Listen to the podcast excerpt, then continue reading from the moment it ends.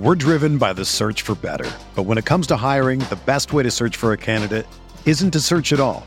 Don't search match with Indeed. Indeed is your matching and hiring platform with over 350 million global monthly visitors, according to Indeed data, and a matching engine that helps you find quality candidates fast.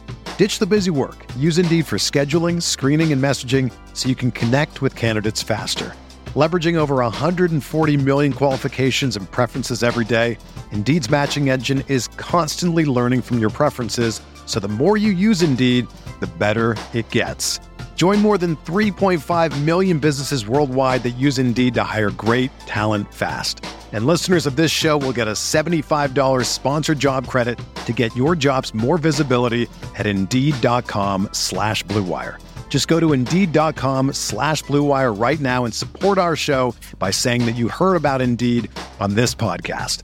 That's Indeed.com slash BlueWire. Terms and conditions apply. Need to hire? You need Indeed. This is Tyrese Halliburton, and you're listening to Setting the Pace.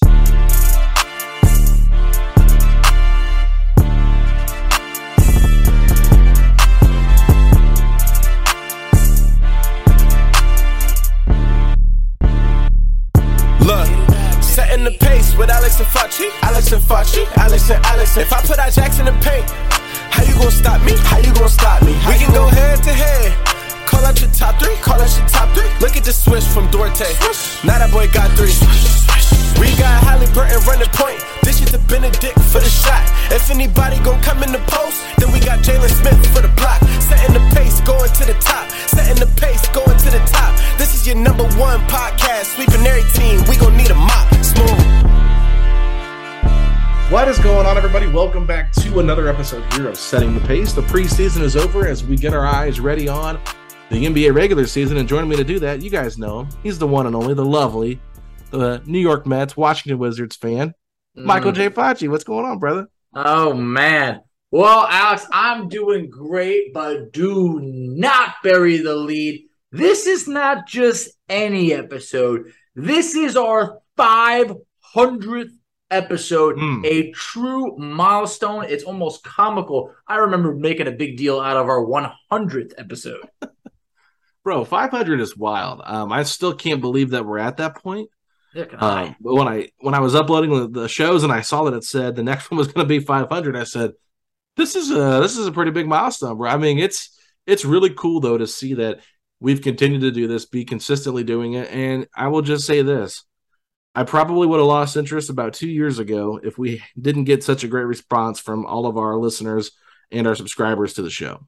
Absolutely. I mean, look, you don't just, you know, stumble into 500 episodes. People actually have to care first. And we appreciate every person that has ever listened, downloaded, shared any episode of Setting the Pace because you're the reason why we're still doing this years later. And, you know, I know everyone always says it. We have the best listeners we have the best fans. We truly do because anytime Alex and I, even like a, a sheer little bit of doubt goes in, it's like, should we put out another episode? We got someone being like, hey man, when's that next episode going to drop? Or like, hey, I appreciate the last one. And it just fires us up and keeps us going. So thank you to the listeners. I really appreciate you guys. No, absolutely, Facci. And I think what's really cool is on today's episode, we have a, a, a former pacer, we can say now officially, Mhm. um, but uh, an NBA veteran, a guy that was here with us in training camp, Facci.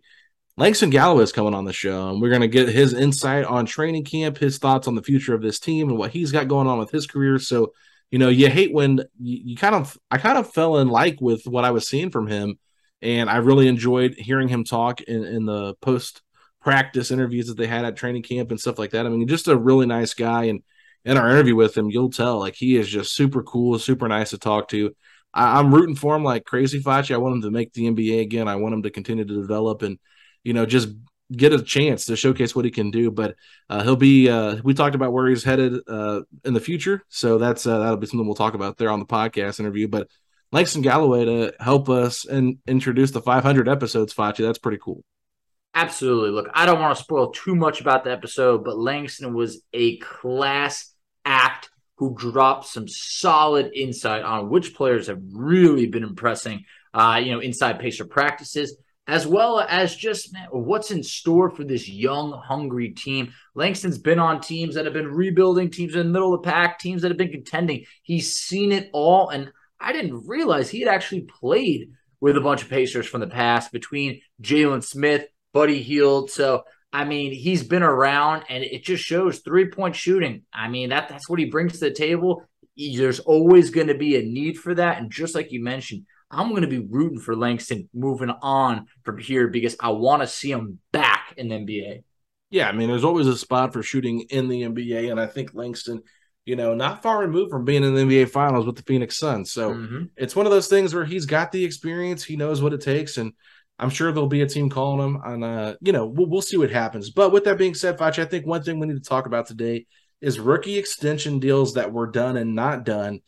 One that was not done for the Pacers Goga Bitadze. I don't think this is a, a, surprise to anybody that Goga was not given a rookie extension deal, but now we know that he's going to be uh, entering in free, into free agency this upcoming offseason as a restricted free agent. So uh, joining him, though, Facci, are some pretty big names.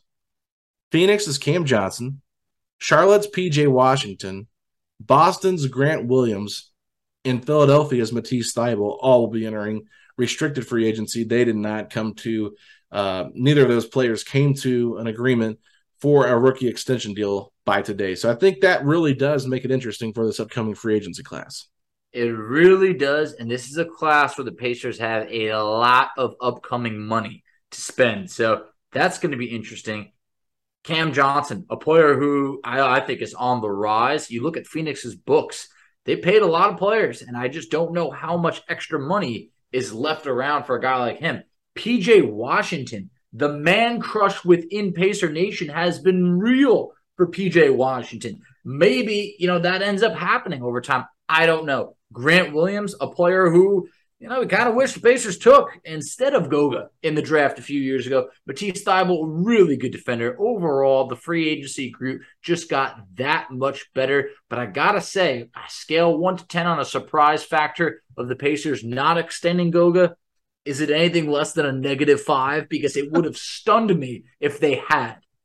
Oh yeah, I mean you're a thousand percent right on that. I thought that was really uh, a no brainer there. But speaking of a couple guys that did get extensions, Facci, uh, we got to look at Memphis Grizzlies forward Brandon Clarke, four years for fifty two million dollars.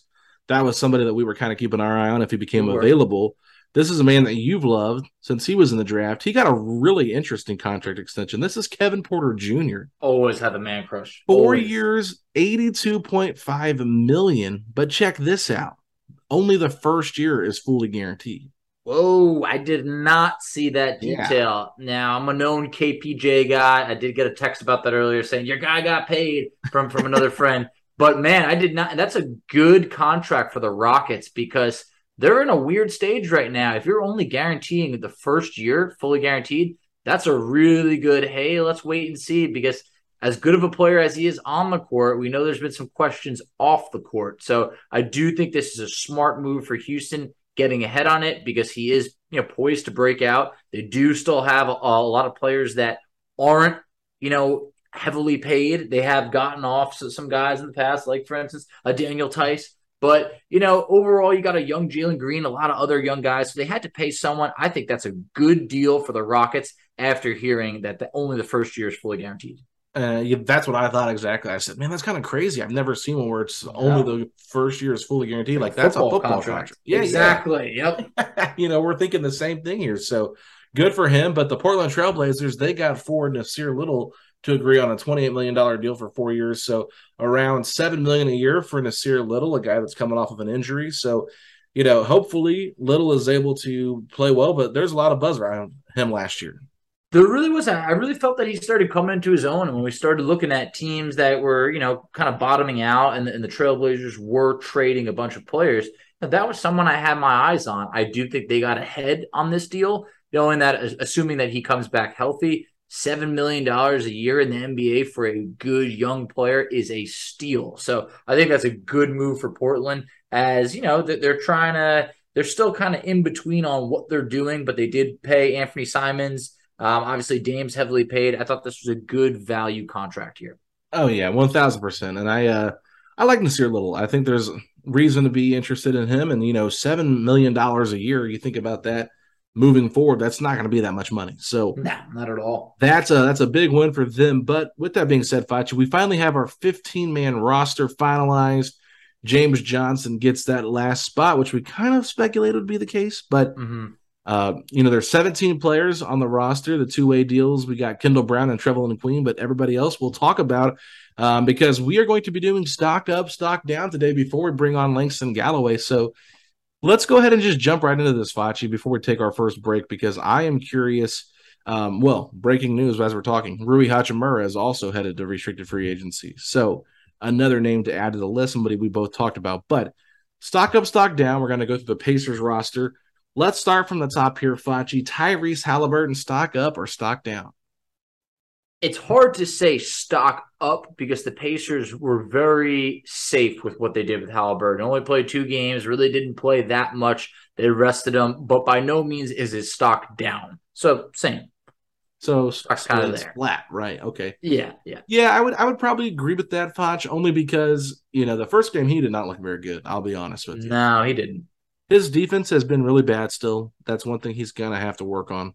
Uh, I know you gave him some praise when he's on the show, but uh, he's got to get better on that end. he's got some room to grow. Yeah, if not, it's gonna it's gonna be a problem for the Pacers because I felt like at times, especially against the Knicks, I think you felt McConnell's presence defensively a little bit more to start the game out with than Halliburton's. But Halliburton's got the size of McConnell, so hopefully he can get better at that. But we'll keep it there. This one should be a slam dunk, no brainer. It might even be a windmill slam dunk.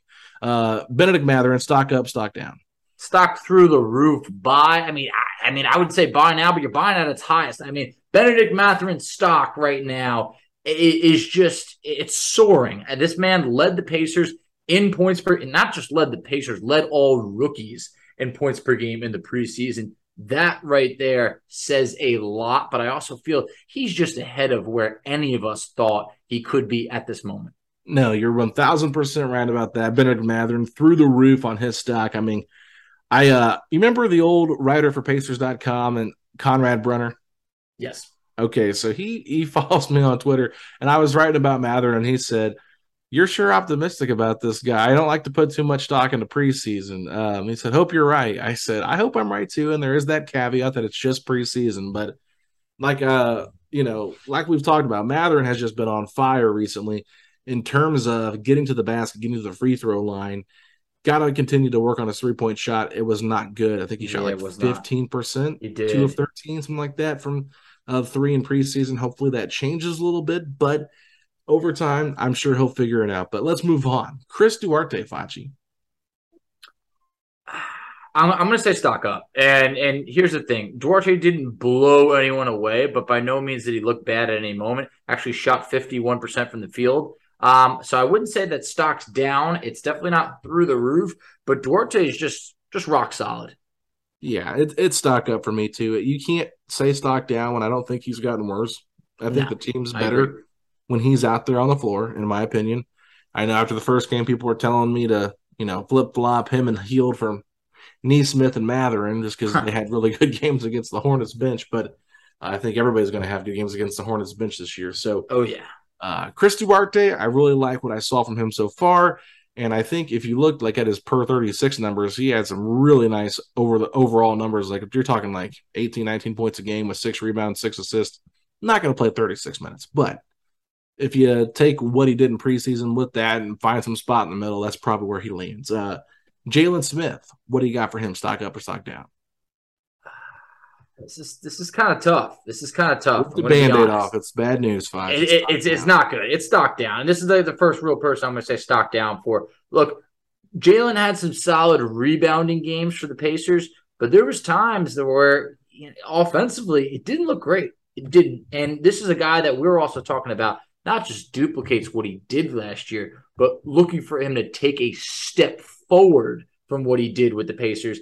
And that didn't quite get to see in the preseason.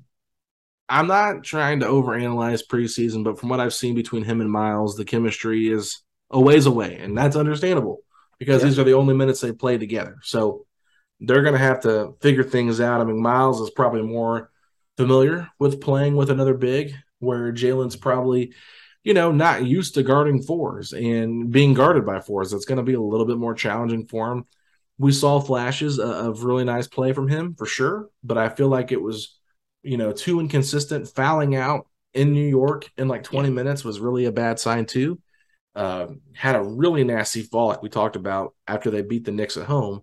Uh, did not return to the game for that one. So I mean, I just I, I hate to say it because we're, we're really excited about the future of him, but I feel like so far this experiment with him at the four next to Miles has been pretty underwhelming. It, it definitely has. I mean, very much struggled offensively against Houston, three of ten. Uh, against the Hornets, four of eleven. Uh, so not really what you want to see. Shot the ball much better against the Knicks, but overall, look, I'm happy that he's fine after that that fall. But I can't say that I feel that, oh my God, Jalen Smith's heading towards a great year just off of the preseason sample size. And that is what we're judging this stock up, stock down on. Yeah, for sure. Let's move on. Isaiah Jackson. Uh, what do you got for him? I'm going stock up. Uh, look, battle foul trouble, but when he, I mean, or just you're you're questioning, hey, this guy's got to limit his fouls. But at times, and specifically in the first game, Isaiah Jackson looked just like eh, eh, just like a powerhouse. I don't know the exact word that you want to use for it, but he was getting up and down the floor, blocking shots, finishing lobs. Overall, I was really encouraged with Isaiah Jackson, but also seeing him like as the sixth man on this team was very encouraging to see.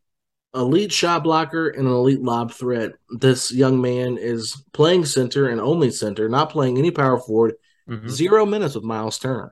This yeah. is one thing that I actually wanted to see is if they played together, how they looked. Um, but I think part of the problem with doing that is you're going to have fives guarding Isaiah Jackson, and fours will be guarding Miles Turner, and that is exactly what happened when we had Sabonis. So understand why they're not doing that, but I would just like to see them together defensively. I will say stock up as well, but I'm really concerned about him getting into foul trouble early on in the first half. It's something he did twice, I believe. If it might have been three times if I'm not mistaken, but at least twice that I know of where he had to come out early in the first quarter because he picked up some quick fouls. Some of it's just bad positioning. Some of it's just being a little bit over anxious to try to get a nice block. So he's going to have plenty of room to grow. I'm not worried about that, but I will tell you this in terms of the pick and roll game that he has, oh my goodness. Mm-hmm. He puts mm-hmm. so much pressure at the rim by being such an elite lob threat that it, it it makes it easier for guys to get open looks because you can't leave him, right? So that is one of those things where I think we're going to see like even McConnell, Nembhard, Tyrese, they're all going to be feasting when Isaiah Jackson's out there running the pick and roll. Oh yeah, look, he didn't play more than 16 minutes in any of the four games, but yet um had 10 shot blocks, so 10 you know 10 block shots uh, yeah. in those four games. So that's great. Shot over 60% from the field, but the foul trouble that's really what we have our eyes on right over there. So who do you got next? I've got who everybody calls Drew. It's Andrew Nembhard.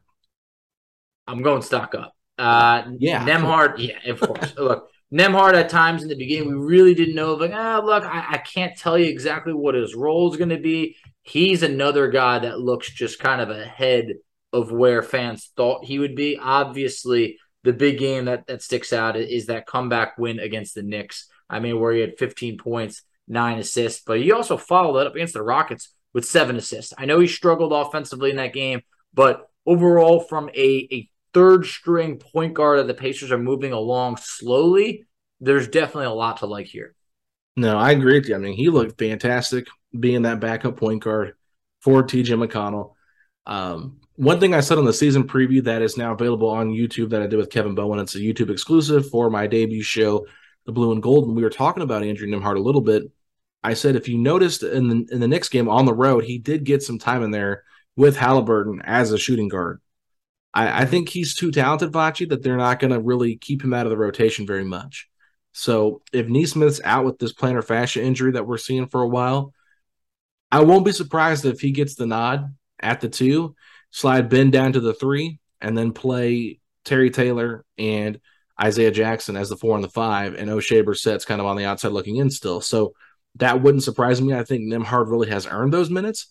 And the way he shot the ball, it's been much better than I anticipated. So I feel like it's got to be stock up for Nembhard with no questions asked. No, that, that's that's very much true. Uh, I really do think so. Um, for a guy, I know he was a 31st pick. It it feels like because you're talking one pick away from being a first round pick, but it feels like oh well, second round picks they always have like the stigma around them. Like no, this man is very talented, and I think that the Pacers are doing it right to not just throw him out there, but to bring him along. Definitely stock up. Yeah, and I'll say this: like I was at the Rockets game, so it was kind of cool to be there, even though we gave up 81 points in the first half. That was really bad, bad, to see. Um, Ty Ty Washington was out there. That's a the guy that I liked. Okay, me too. You know, good player, but I thought Nembhard looked better than him. So you know, and that's one of those things where Ty Ty was drafted ahead of him. So you never know. I mean, you're always banging for the upside here. Obviously, Nembhard played a little bit more in college, so that could be why he fell a little bit, being a little bit older. But regardless, I think he's going to be a nice fit here for the Pacers. Let's move on to the one that everybody loves. This is TT Terry Taylor. I, I'll be surprised if you go stock down on this, just because you're going to get some text messages um, out of mm-hmm. fear. You're going to get bullied, but uh, regardless of those, I think it's stock up without question. No, it, it's stock up, and part of that is look, he didn't. It's not like he dropped 15 points in a game, and and you know there might not be many games that he has that opportunity to, but the coaching staff and the players are raving about Terry. You're going to hear it from Langston Galloway. We didn't. We didn't you know, hint at anything. He mentioned that Terry Taylor is someone that has really impressed him. We also saw Terry Taylor's role being a bit more defined than what we thought it would be, as we saw him be one of those early subs. We saw him as like the second or third guy off the bench in numerous games. So I think that's very encouraging. Uh, you know, shot 70% from the field. I do want to see that three point ball take a, a bit of a step forward. Same with Isaiah Jackson, we get to mention on, you know, but overall, stock up for me.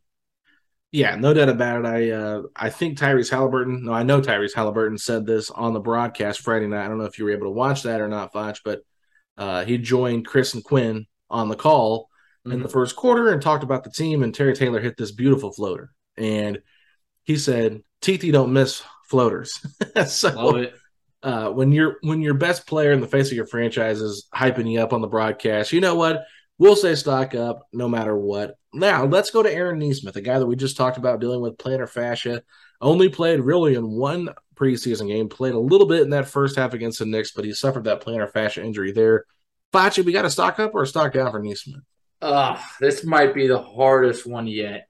Look, that first game against the Hornets, he looked good, led the Pacers in scoring. So if we're only going to go off of games that he was healthy, it'd have to be stock up. Obviously, that next game didn't look good, but he's hurt. Now we don't know when he's coming back. Could be ready for the opener, could not. So this one I'm, I'm completely torn on. Nah, this is where I'm going to stay flat. I'm going to say he yeah. hasn't really improved his stock that much because looking at the Hornets and how they played, they that, so bad.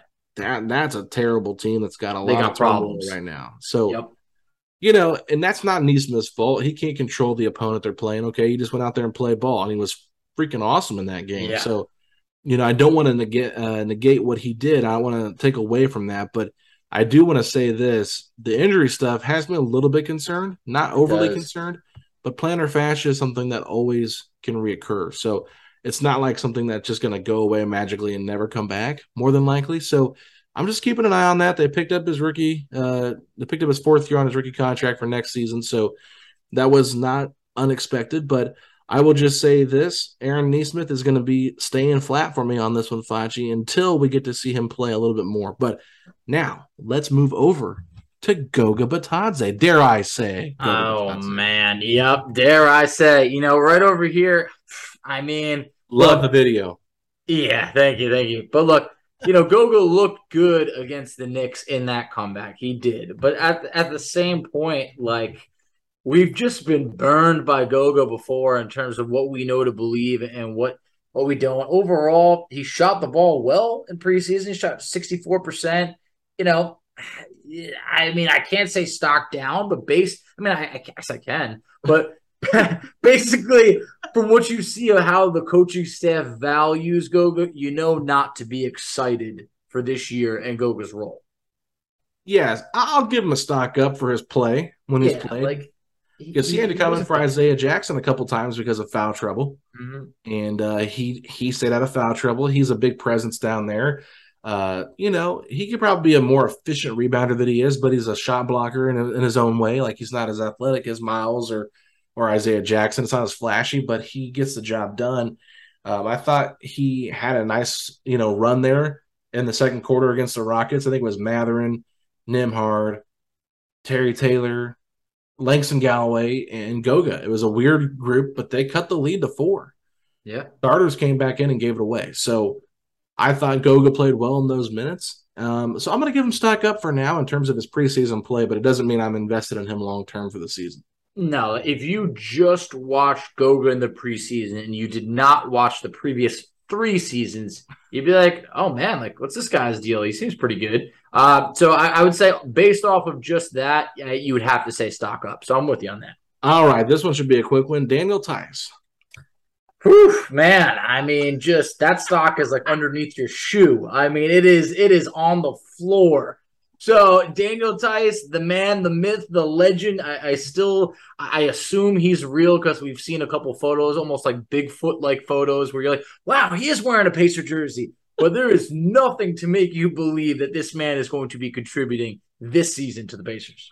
Yeah, you feel bad for Daniel Theis, obviously, being dealt here. We talked with Scott Agness. He did not want to be dealt here. He was on a championship level team and then comes to one of the bottom teams, if not the worst team in the Eastern Conference. So I get why he's not loving it. But at the same time, Facci, think about this.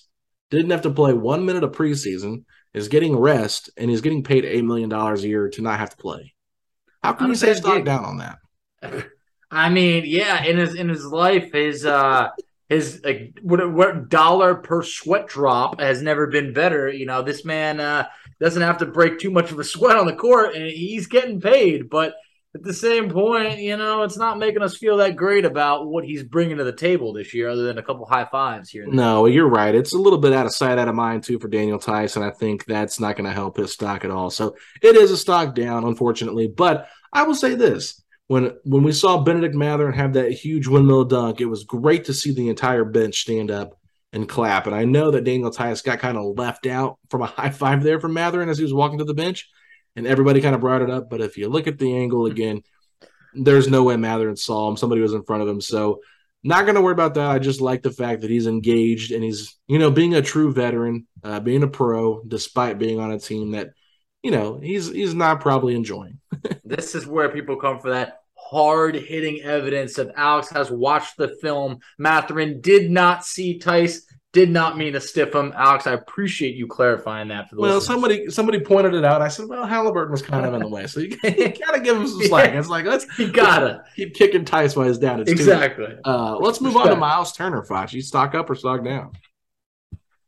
Look, I could catch some heat for this. I don't know, but I thought the stock would be higher seeing Miles as the like the lone center, and I didn't quite get to see that. Now Turner, I think, kind of say I know. Look, you're not going to judge preseason numbers big time, but it was good to see what he did against the Rockets in terms of the three blocks, going five for seven. But overall, I mean, against the Knicks, there was a game where you know oh over four from the field, three of seven against the Knicks, three of eight against the Hornets. I thought I would have seen a little bit more, but at times Turner looked like an improved rebounder, I would say, in the limited sample size. So I'm going to say stock down because I can't say stock up, but Yeah. you could have an argument for it staying neutral. Yeah, I think it's probably more neutral than anything. Um, it's hard to say stock down because they didn't play the second half It- Yeah. of two of the games. He actually, I think he had, did he finish with 15 points or more He than did. that in Friday? That was 15. It, it, it was definitely his best showing offensively for sure. Yeah, and there was just, I mean, I, I give him credit because he almost got put on a poster by Jalen Green. so Could have been. Uh. Yeah. I, I, I feel bad for him because honestly, like the perimeter defense from this team is just bad. Um, yes. It's really bad. And if you go back and watch any of the film, you can just see like they're switching a lot of stuff. And when they switch, that leads to mismatches. And then there's no communication. And then the guy is leaving a guy open. And that guy can either shoot the wide open three or drive to the basket. And then Miles kind of has to be that cleanup guy. I mean, it's not nearly as you know, as bad as it once was when we were super unathletic. But at the same time, it's just like these guys are so young; they're not really getting themselves in the right position. So, you know, for for Miles overall, I think it's a neutral. I, I can't say that he's gotten any any worse. I can't say that he's gotten really any better either. I, I think That's off- where I'm at. what That's where I'm at right there. Of Yeah. just like I did not see something here that said, "Oh man, just wait for the regular season." You know, it was kind of like a, oh man, like I, kind of thought he would, you know, I don't know, bring a little bit more to the table without Sabonis there. But look, we got to take all of this with a grain of salt. Most nights he played below 20 minutes. But one question for you: Is there any little bit of doubt at all? He went one of eight from three in the preseason. A little bit, but a lot of it's just like he's getting Could be rust. It Could could, be be rust. rust. and that's what I was going to bring up. He's coming back from that injury. This is the first time we got to see him. So since January. I mean, Yeah. it had been a while. I, I'm giving him the benefit of the doubt over here. I know it's just one three, but if he had gone 0 for 8, then all of a sudden I'm starting to get a little like, whoa, man, like one on. three makes that big of a difference for you. I mean, look, there's something about going 0 for 8 that just sounds like a whoa, what kind of turn are you getting? One for eight, it's not good, but to see the ball go in and then have them go just one for two from three against the Rockets, it's like, okay, yeah, nope, nope, we're good here. Don't worry about it. Don't look into it. 0 for 8. I don't know. yeah, I'm I'll, I'll, I'm keeping an eye on how he plays in the regular season, how many minutes he gets, what the rotation looks like, because they were definitely trying to get some of these younger guys in there for more minutes and that kind of thing. So we'll we'll monitor that moving forward. We got a few more here, Facci. We'll do a little bit quicker. Buddy Hield, stock up or stock down. I'm gonna say stock down. Uh, I here's the here's the thing over here. It's not even oh so much about what Buddy did because Buddy did still shoot forty percent from three. It's about the play of Bennedict Mathurin. I mean, Mathurin looked so good that all eyes now turn to Buddy, and it puts a little bit of the pressure on to say like, "Hey, man, we got a, an absolute stud in the making right behind you." And that anything less than than you know real good play just feels like an hourglass that's been turned over. That sand is is running down right Yeah. now on Buddy Hield.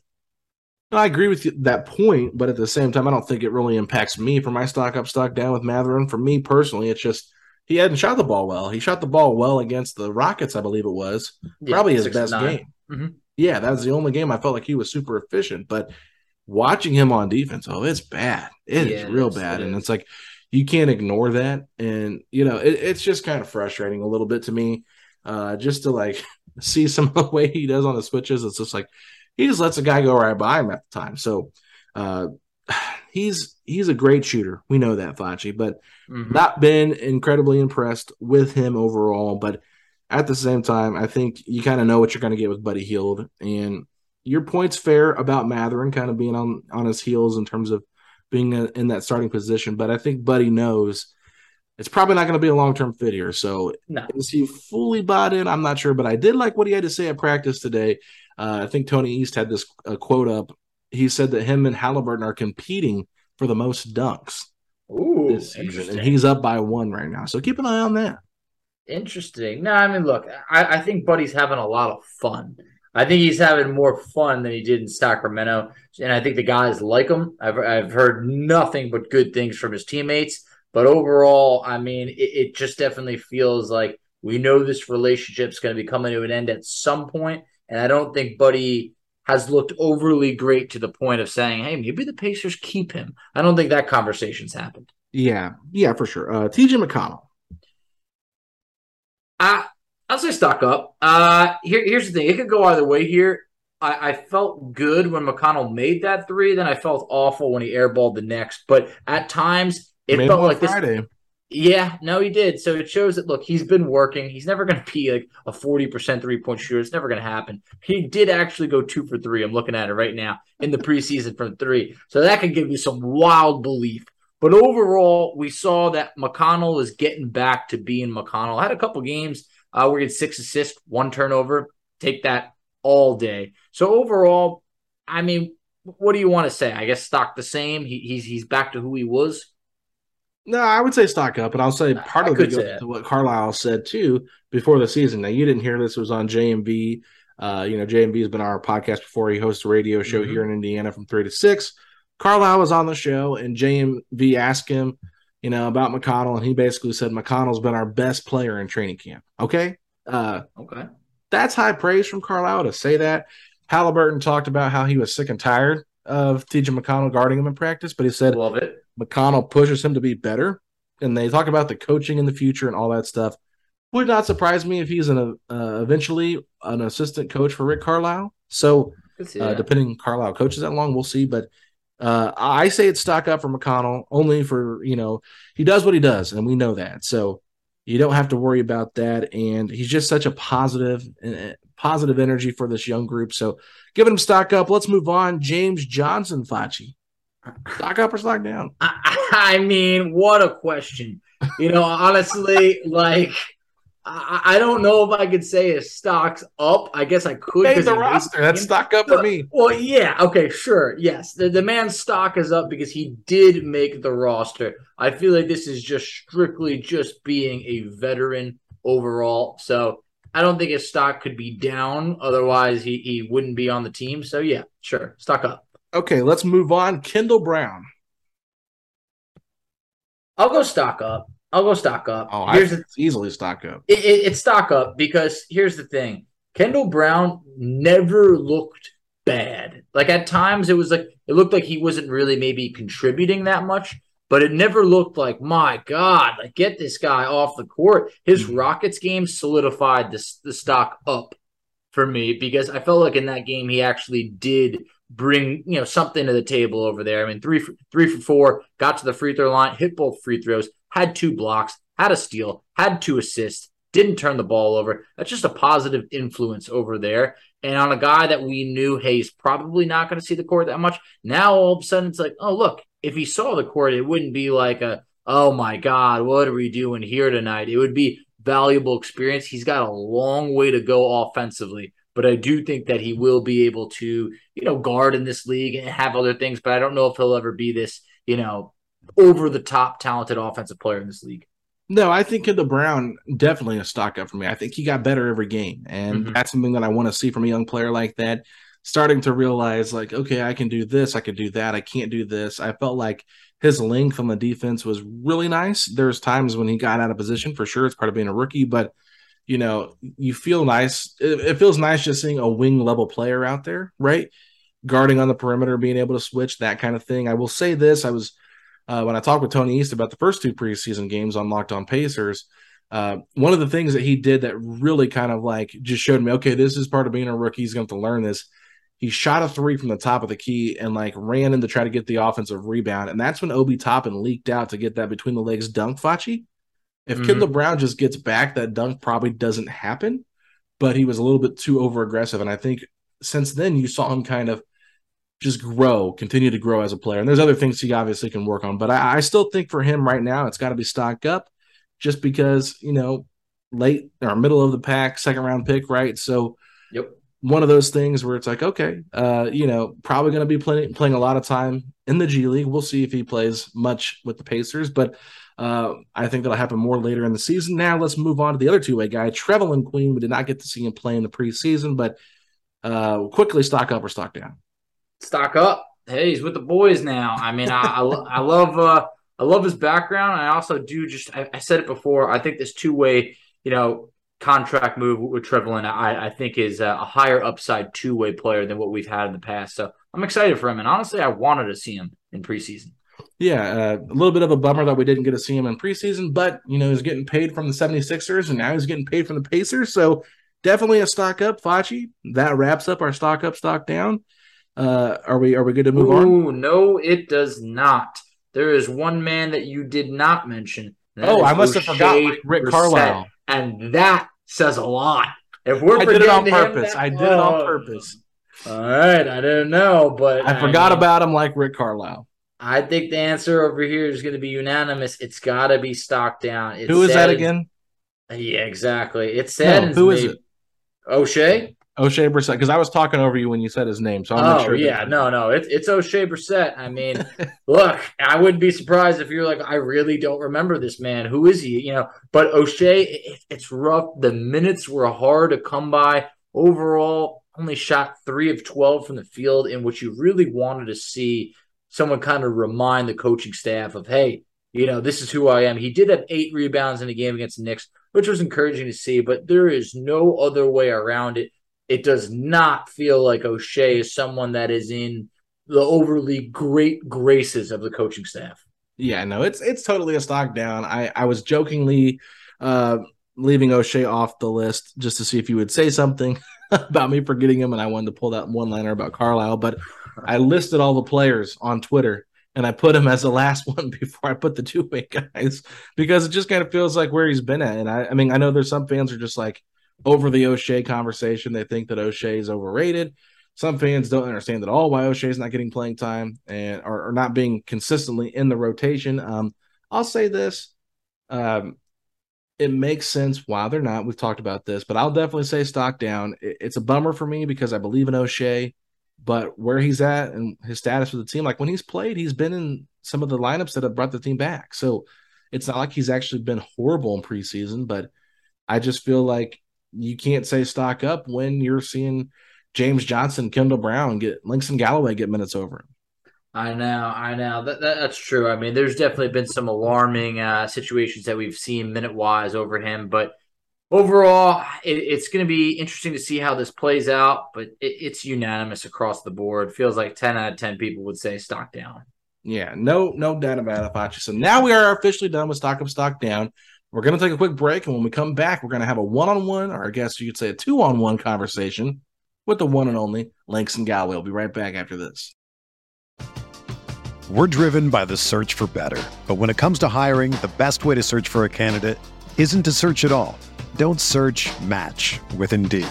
Indeed is your matching and hiring platform with over 350 million global monthly visitors, according to Indeed data, and a matching engine that helps you find quality candidates fast. Ditch the busy work. Use Indeed for scheduling, screening, and messaging so you can connect with candidates faster. Leveraging over 140 million qualifications and preferences every day, Indeed's matching engine is constantly learning from your preferences, so the more you use Indeed, the better it gets. Join more than 3.5 million businesses worldwide that use Indeed to hire great talent fast. And listeners of this show will get a $75 sponsored job credit to get your jobs more visibility at Indeed.com slash BlueWire. Just go to Indeed.com slash BlueWire right now and support our show by saying that you heard about Indeed on this podcast. That's Indeed.com slash BlueWire. Terms and conditions apply. Need to hire? You need Indeed. Hey, it's Kaley Cuoco for Priceline. Ready to go to your happy place for a happy price? Well, why didn't you say so? Just download the Priceline app right now and save up to 60% on hotels. So, whether it's Cousin Kevin's Kazoo concert in Kansas City, go Kevin, or Becky's Bachelorette Bash in Bermuda, you never have to miss a trip ever again. So, download the Priceline app today. Your savings are waiting. Go to your happy place for a happy price. Go to your happy price, Priceline. Another day is here, and you're ready for it. What to wear? Check. Breakfast, lunch, and dinner? Check. Planning for what's next and how to save for it? That's where Bank of America can help. For your financial to-dos, Bank of America has experts ready to help get you closer to your goals. Get started at one of our local financial centers or 24-7 in our mobile banking app. Find a location near you at bankofamerica.com slash talk to us. What would you like the power to do? Mobile banking requires downloading the app and is only available for select devices. Message and data rates may apply. Bank of America and a member FDIC. Ladies and gentlemen of Setting the Pace, we now welcome on the three point sniper himself, NBA veteran and founder of the Ethics shoe brand, Langston Galloway. Langston, what's going on? All right, all right. Thank you guys for having me on. I'm, I'm excited, excited to talk about you know the upcoming season and talk about the brand. So it's good, it's good. Absolutely. Look, Langston, from undrafted to an initial 10 day contract to all rookie second team, roughly eight NBA teams, pit stops in the G League in, be- in between. Each time they count you out, you get back up and keep going forward. Look, when was that work ethic instilled in you and that chip on your shoulder? Uh, it's, it's always been there. Uh, you know, being 6'1", 6'2", they list me as 6'1". They got guys that list as 6'2", that are shorter than me. So, you know, it's it's always been there. It's always been there. You know, never never the tallest, never the fastest, never the the strongest, but you know, just just the the underdog in me. I've always been underdog. I've always fought uh, each and each and every day, scratched and clawed, trying to find a way to, you know, make a career out of this. And uh, you know, I'm just just enjoying what I love and, and continue to do what I love. So it's, it's been great, and uh, I'm just just enjoying the journey, enjoying the journey. Yeah, for sure. And I know we talked about this off air, and you know, it's a little bit difficult, uh, you know, not making the final Pacers roster here. But with that being said, uh, I'm just curious, what's next for you? What are you looking forward to doing? Is there something on the plate for you there that, that you're going to be taking, or or is it just kind of waiting and seeing? Yeah, yeah. No, I'm a, um uh take. Well, I guess you say my rights are still owned by the uh, Atlanta Hawks uh, G League team, the Skyhawks. So I'm gonna go back to uh, College Park this upcoming, um, you know, start of the season. You know, just just continue to go out there and kill, and um, and you know, see what's next. See what when I get a call up or ten day, whatever the, whatever the case may be, and uh, and just be ready. Be ready for you know what what's my next situation. Yo, Links, the three of us, we're all actually the same age. We're all 30 years old, but you know, you started in the G League. It's come a long way since. Can you talk about how the G League has changed over the years? Yeah, no, nah, it's, it's, definitely changed. And, and, you know, no offense to Fort Wayne, Indiana, but I had a terrible experience in Fort Wayne, Indiana.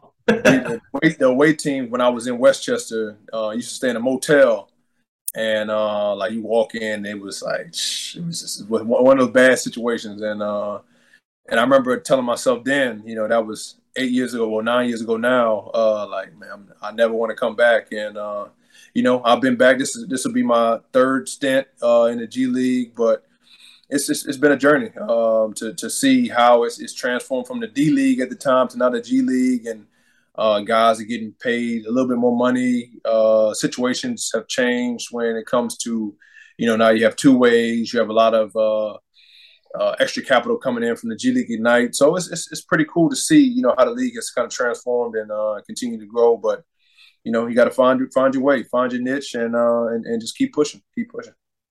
Yeah, I mean, it's totally cool to see how you're so positive with these young players of the Pacers. I saw some of your interviews after practice that kind of thing. And you got some playing time in there in that last game against the Rockets with that second unit. And I'm just kind of curious, you know, playing for Rick Carlisle, talking with him.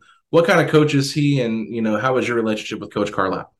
Oh, it was great. It was a great opportunity to you know get a chance to teach the young guys as much as I could while I was there, um, just to uh, find ways to you know be that that, that voice in, in, a lot of the young guys' ears. A lot of confidence that you know is going to be needed over the, the span of this season uh, a lot of experiences that they'll they'll run into that you know I've been been a part of in my career and and uh, you know things that you, you never see coming. A lot of guys gonna run into the wall, you know, the rookie wall at some point, and and with a younger team, you you, you have a lot of uh, a lot of hard practices. So a lot of mm-hmm. guys mm-hmm. mentally fatigued and different different things like that. So with, with Rick being there, I think it's it's, it's uh, on up and up. I think he, he's a a great leader uh, to to push the young guys in the, in the right direction. And uh, funny, funny, always um, charismatic for for you know the different personalities and the egos on the team. So um, I, I, think it's, uh, it's, it's going to be a lot of growth. It's going to be a lot of bumps in the bumps in the road, but uh, I, am excited to see uh, you know how they continue to grow, and I'll be push be be cheering those guys on throughout the year you know, Links, you've been on teams all different aspirations. I mean, some rebuilding teams, some middle of the pack, even some title contenders. What's the vibe with this Pacers team that while they're really young and being counted out by many, you know, other than themselves, I mean, you got to believe it. And no, no team ever has the actual desire to tank. So, can you tell everyone that this team, I mean, the vibe that's going in day in, day out with them, yeah, no, I mean everybody's coming in working hard, um, which is great. That's that's that's number one. You got to have everybody kind of dialed in, everybody locked in on, hey, how do we get better each and every day? That's you know that's number one. And then secondly, the chemistry. If you don't have chemistry as a young squad, uh, I mean, it's going to be a lot of lot of long nights. Um, but this team, for some reason, somehow, I mean, with all ages, all over the place, like you know, you have a lot of lot of personalities that are trying to figure things out. But um, I, I, think it's going to be um, a great opportunity for them to continue to build that that, that core chemistry. You know, you have the buddies, you have uh, Tyrese, you have Miles, like those three kind of coming together, figuring out a way to kind of push everybody and elevate everybody. I think that that's going to really uh, help, like you know, Ben and and uh, and Andrew uh, just really, really, you know, showcase, uh, you know, who they are and and and um, you know how long their career can go. Yeah, I mean, we already saw in preseason how these guys play, but we didn't get a chance to see behind the scenes in practice. So, uh, can you take me back to practice and maybe give me a guy or two that really stood out to you in terms of work ethic and some of that you're like, okay, they're going to be a really nice player? Uh, Andrew Nembhard was really good. Uh, his pace, um, you know, being able to change pace, being able to get downhill, get in the lane, make plays for other guys, uh, shooting ability. Uh, he had a really good, really good training camp. Um, ben, another one, had a really good training camp.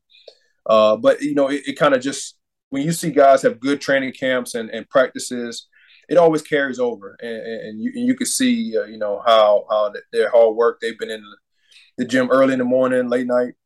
When when I was in there, uh, late night, getting getting shots up, getting my work in, like they were always in there with me. Uh, another guy that you know is going to really have another showing out season. Uh, TT, uh, uh, he, he's going to have a really good year. Taylor, he, he's going to uh, continue to you know prove a lot of doubter prove a lot of doubters wrong. Like his jump shots really come a long way, and you know his athleticism is through the roof. So um, he's he's really going to be another one that's going to be um, you know showing out a lot of nights. Going to be like, man, this guy got ten rebounds, ten points, and it's just like, man, like he's you know he's six five, you know, just bully down there. So uh, I'm excited to see you know see him show out. Love me some TT, but you know, there's also a couple players you played with before. I mean, you and Buddy Hield go back to your days with the Pelicans and Kings. Uh, yep. But then also Jalen Smith. You played with a rookie Jalen Smith in Phoenix, a guy who, despite being the 10th overall pick, is having a hard time getting off that bench. How much has Jalen's game grown since you last saw him or played with him as a rookie? It's it's really uh it's really all about, it's been all about like confidence. Um, you know, as a rookie coming on to a team that literally went from all right, we're just here just to try to figure out how we can kind of you know build towards the next you know next playoff run to all right now we've become a title team and so you know his his minutes were kind of sp- sparing. Like he had opportunities here and there to play but uh you know the belief system wasn't there um and, and especially for himself. Like he wasn't you know so much believing in what he can do and playing against you know other pros. So I think just the the the culmination of like, hey, second year really growing, uh, got opportunity, didn't get traded, you know, not knowing the situation in Indiana, and then really get a chance to play, showcase, and just go out there, just have fun. And um, and that's what I've been preaching to them all, you know, all training camp. Like, hey, look, don't worry about making missing shots, whatever the case may be. You, it's, it's, it's your opportunity to go out there and just play. And uh, you know, I think Rick's really been on him and, and trying to push him, and you know, all the coaches, all the players are just trying to find ways to continue to encourage him. So uh, his his his roof, his ceiling is, is, is really high, and uh, you know, I'm excited to see him continue to grow his game this upcoming season too. When you look at the teams that you guys played in preseason, they all played different styles. You know, the Hornets and Knicks and the Rockets, and even though Tyrese didn't play the last two games, what was one of the big things you saw in terms of a positive for this Pacers young team in the preseason that you think can carry over into the regular season? Um, I mean, number one, like playing that last game against the Rockets, like you, you can kind of tell the first game, you know, our, our, pace was was there. Everybody was kind of figuring it all out, trying to see, hey, how, how can we fit in together? Uh, you know, first game, played well that game. Second game, uh, second and third game, we kind of shot the ball okay, not not the best, um, and then the fourth game, still like you know hit or miss. Like we we, we never really shot the ball really well, but mm. uh, from the standpoint of like the the growth is really there because you have a lot of guys, you know, in the gym. Like I said, late night, early mornings, getting shots up, you know, working on the game, um, and then also too like when, when you're going out there trying to play at a faster pace, trying to understand that, uh, especially for a lot of a lot of young guys coming together, like trying to not trying to go out there and hit home runs like, hey, I'm gonna go out here and go one on five. Like, you know, that's that's not gonna really be the necessary like kind of building of like how the Pacers are gonna become a better team. It's like, hey, you got to move the ball side to side, get great looks, and, and play defense. Those those will probably be the, the the, the key like core strengths for, for the Pacers this upcoming season, and seeing how they they can uh, can continue to grow and and um, hey take a lot of lumps, but also too, hey, try try to win as many games as they can to see hey where we end up. Mm-hmm.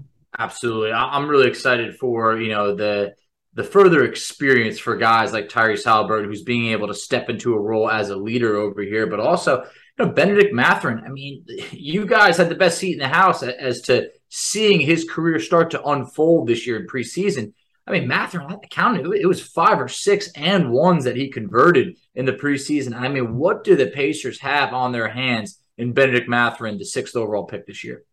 Yeah, no, he, he's gonna be a problem. He uh he really can get in the lane at really anytime he wants to. Like he when he gets the ball, he you know he's kind of like a I, I call I call him a, a fullback. He he really he runs into guys and, and knocks guys over, and, and, you know next thing you know you're looking up and it's an and one or mm-hmm. he's going to the line. So uh, he he he really uh, exploits that. I mean, he uses his strength in the right you know right position and right situations to attack the basket. So uh, you know you're gonna see him a lot at the line this year, and uh, he, he, made a. I mean, I, I, don't even think he he might have missed maybe one free throw, if that. Uh, he made a lot of free throws, so um, that's that's really going to help his game translate. You know, when he's having a rough night shooting the ball, uh, get to the line, get some free throws, get his confidence back going, and and it's going to continue to carry over and continue to you know propel him into. Uh, you know, I, I think he should he should be you know on the all rookie team at some I don't know first second team whatever the case may be, but he, he should definitely be on that on that team.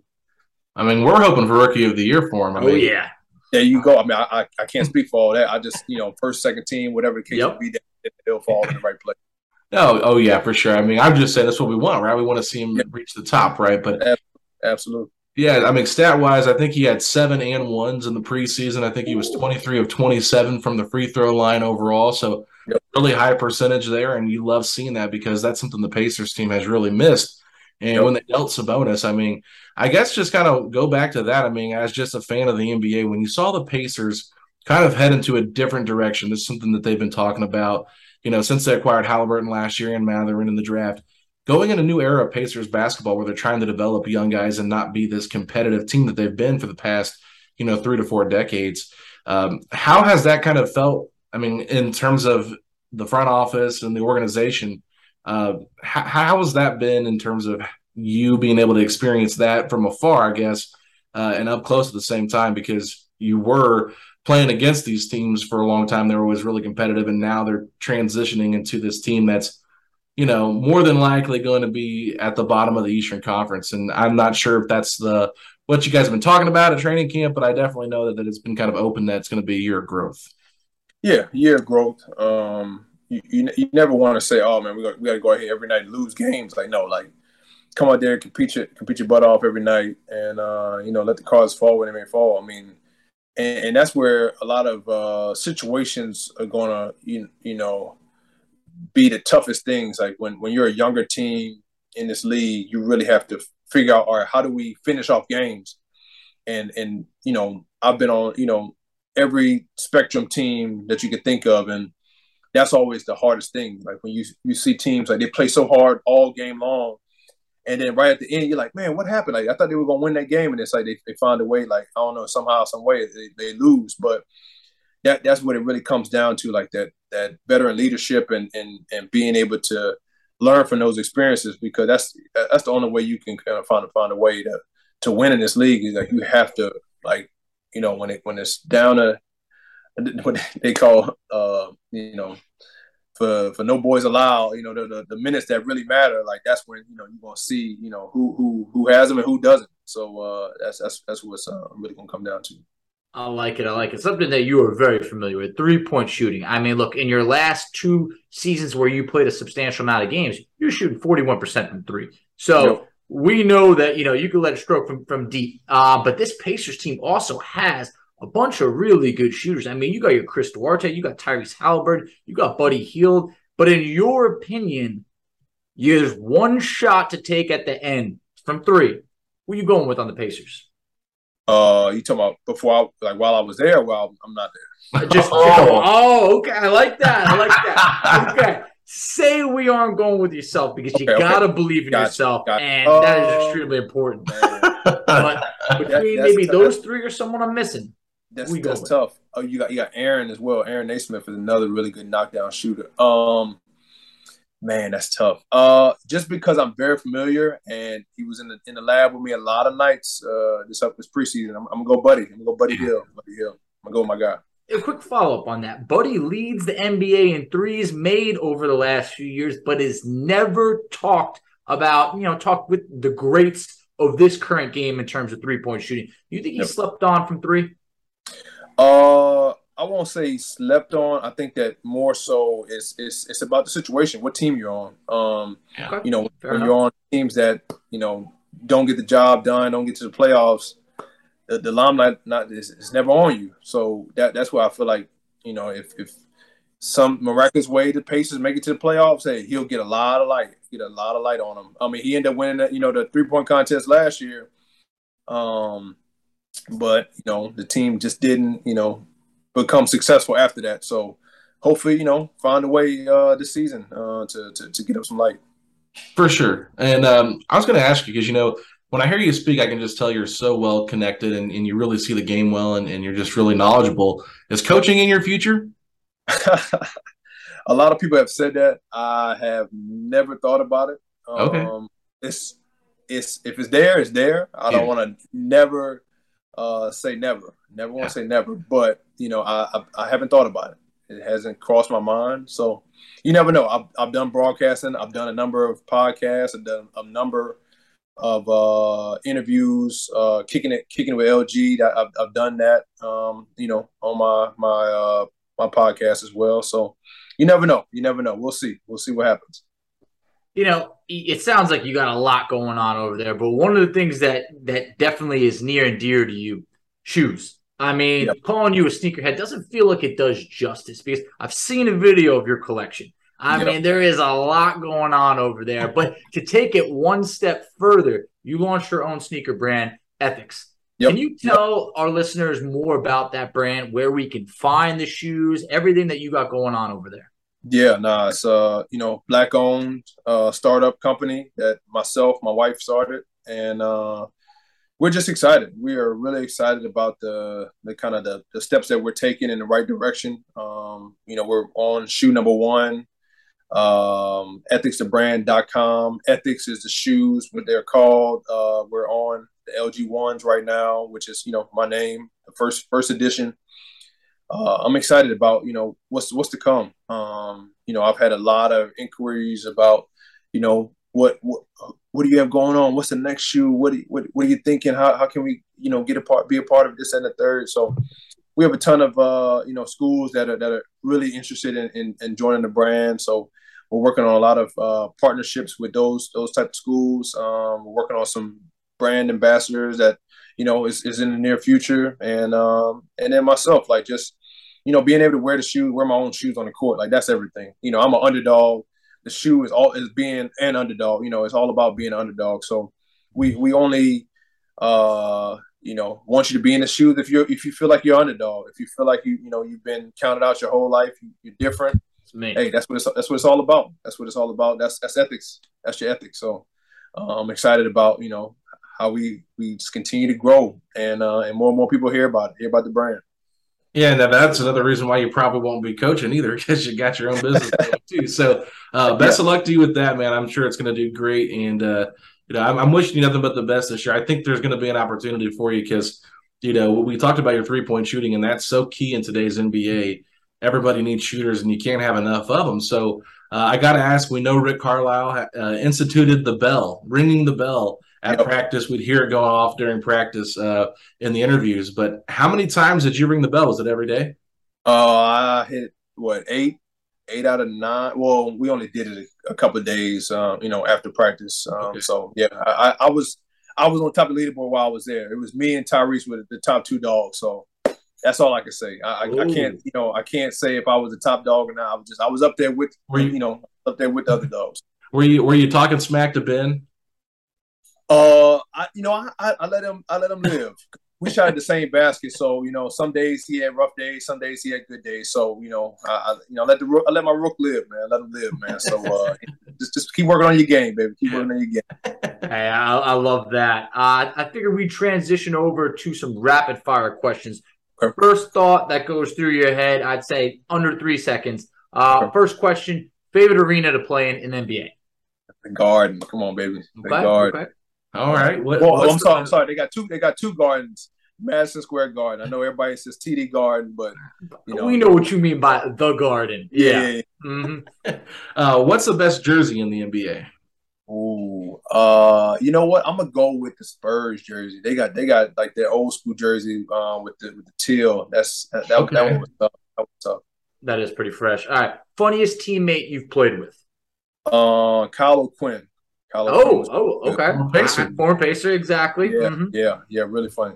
Any any examples of what kind of humor he's got? Like, is there a certain uh, certain style to him? Um, it, it's no certain style. He just come out the blue and just like you know he'll he'll he'll just he'll just have you laughing. Like it's just sometimes how he acts. You know, he, he's a, he's a great you know funny guy. Blake's another guy. Blake is another guy that's really funny.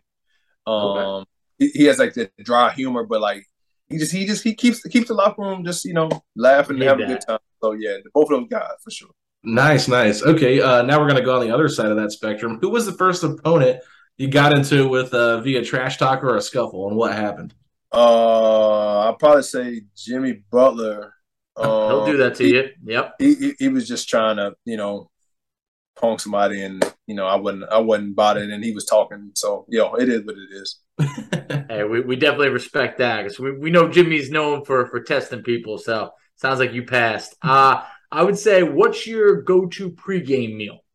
uh spaghetti with uh mushrooms and marinara sauce I'm I'm a, I'm a vegan if you if you uh Okay. haven't asked around but I am a vegan so uh that that's my protein with the mushrooms on top of the spaghetti and uh and you know a little marinara sauce so it's good Okay.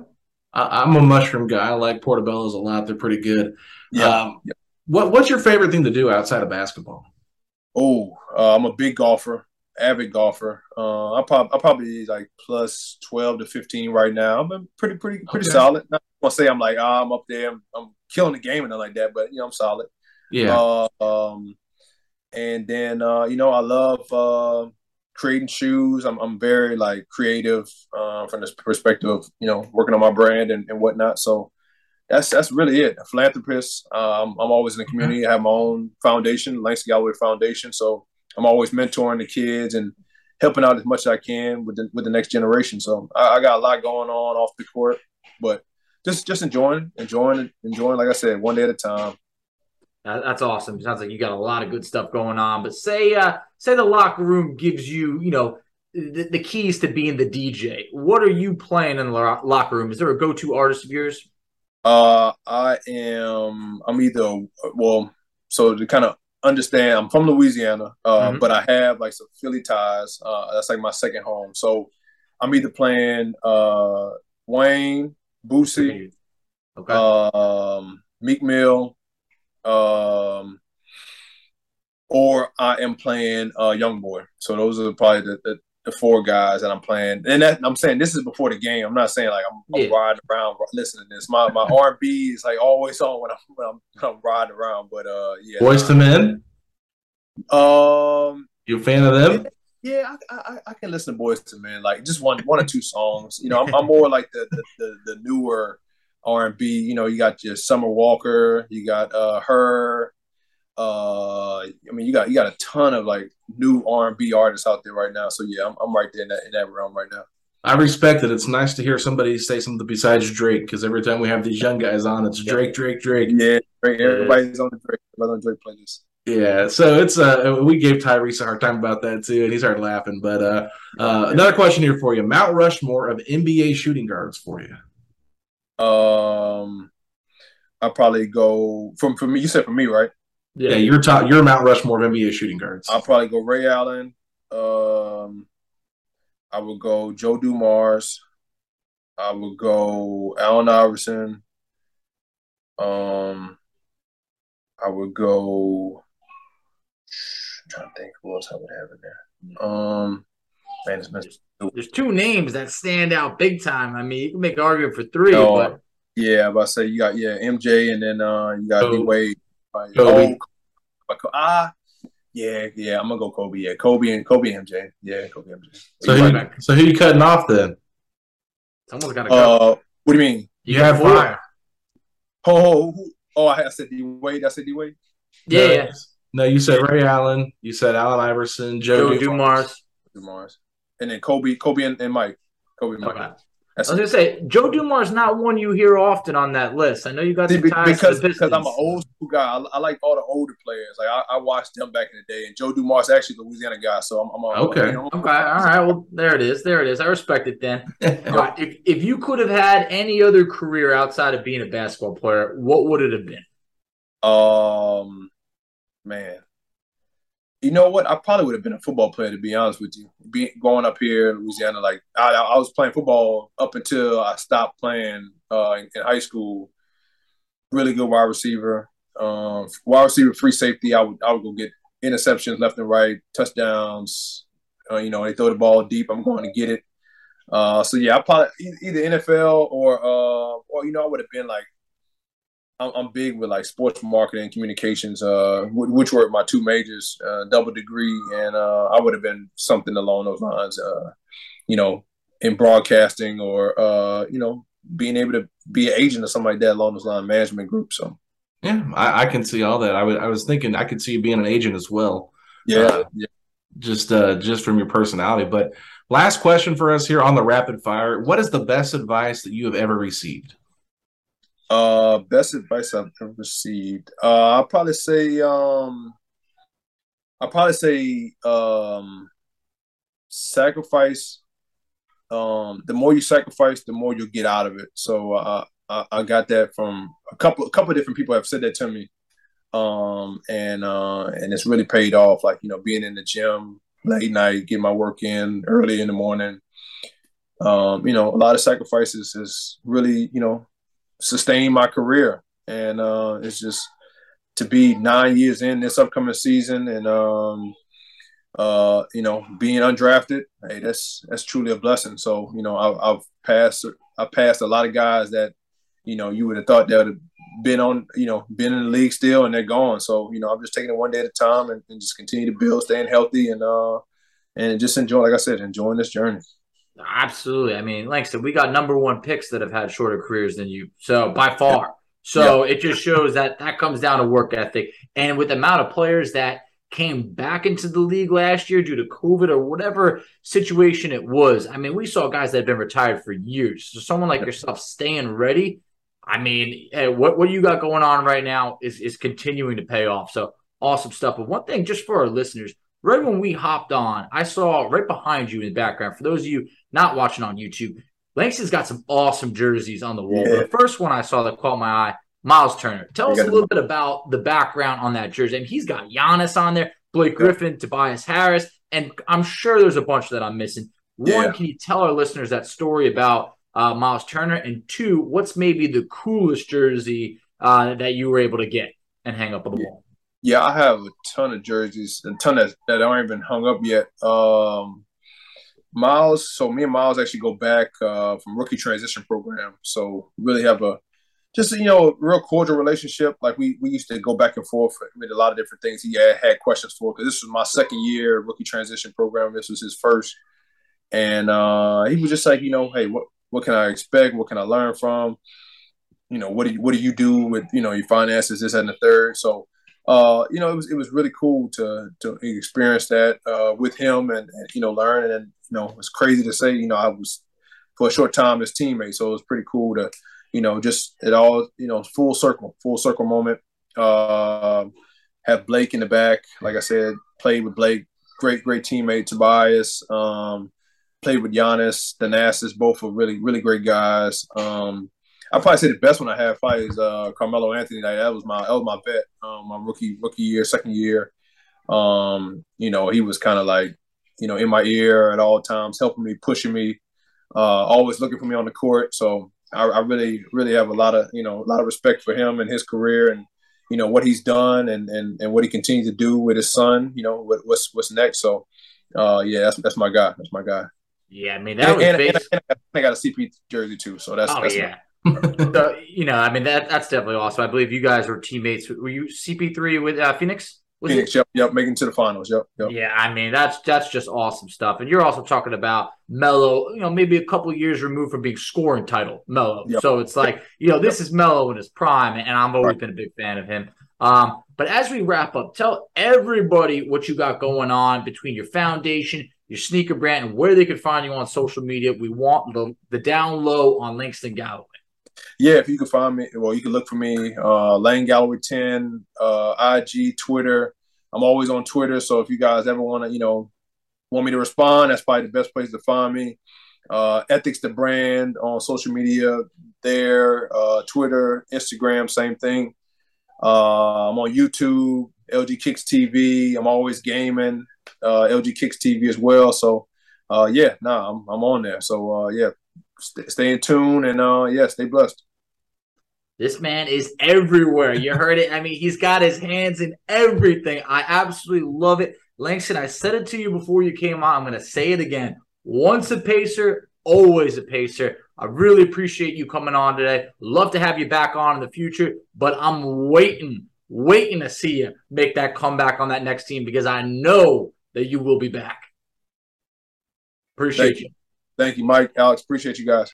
All right, Facci, there we go. Langston Galloway making his setting the pace debut, episode 500. A little bit lengthy, but hey, it is the 500. Indiana fans know all about the 500, the Indy 500. So hey, we made it a special. Absolutely. Look, Langston made a fan out of me. I might have to be subscribing to some Atlanta Hawks G League games because I want to see my man back in the league this year. So awesome, just a class act. But plus, but I just love when we can bring you guys the insight straight from the team. And Langston was just an open book. There was nothing that was off limits over here. And I love one of my favorite parts, the confidence he had when I asked if the Pacers are picking anyone, you know, to take a, a three point shot at the end, who they picking? And he said, Am I on that team or what? And I was like, Whoa, that is the confidence you need to have in life. No, it, it is. And, you know, he's 30 years old, Facci. So he's still young enough to get a chance to get in the NBA. He's a good three point shooter.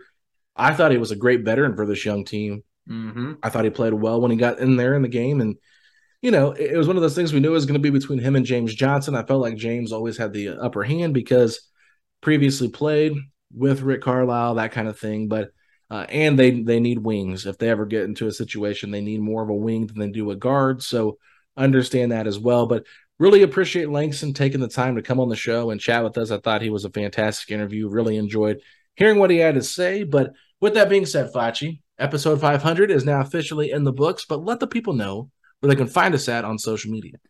Absolutely. So you can find us on Twitter at Setting the Pace 3. You can find Alex on Twitter at Alex Golden NBA. I can be found on Twitter at underscore FACCI. You can find us on Instagram at Pacers Talk. You can find us on Facebook, Setting the Pace. You can find us on TikTok at Setting the Pace. And Alex, tell them where they can check us out on YouTube.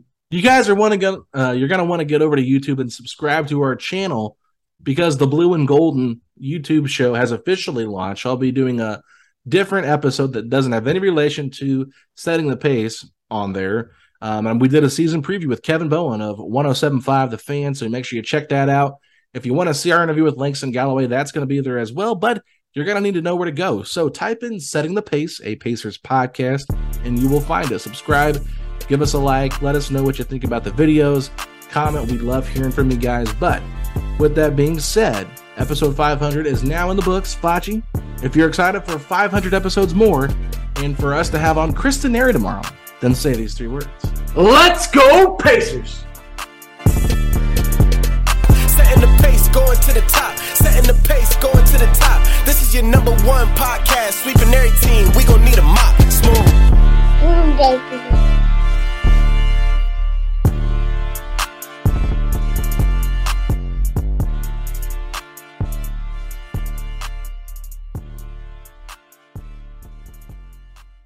Everyone is talking about magnesium. It's all you hear about. But why? What do we know about magnesium? Well, magnesium is the number one mineral that 75% of Americans are deficient in. If you are a woman over 35, magnesium will help you rediscover balance, energy, and vitality. Magnesium supports more than 300 enzymatic reactions in your body, including those involved in hormonal balance. From functional medicine doctors to mental well being and female hormone experts, we all know that magnesium is the one mineral to improve all aspects of well being and health. But which one? Magnesium Breakthrough from Bioptimizers, the trusted choice recommended by leading experts with seven best absorbed forms of magnesium to ensure your body receives the support it needs for overall well being. Go to bioptimizers.com slash balance today and use code BALANCE10 for 10% off. Support your journey to wellness at B-I-O-P-T-I-M-I-Z-E-R-S dot com forward slash balance.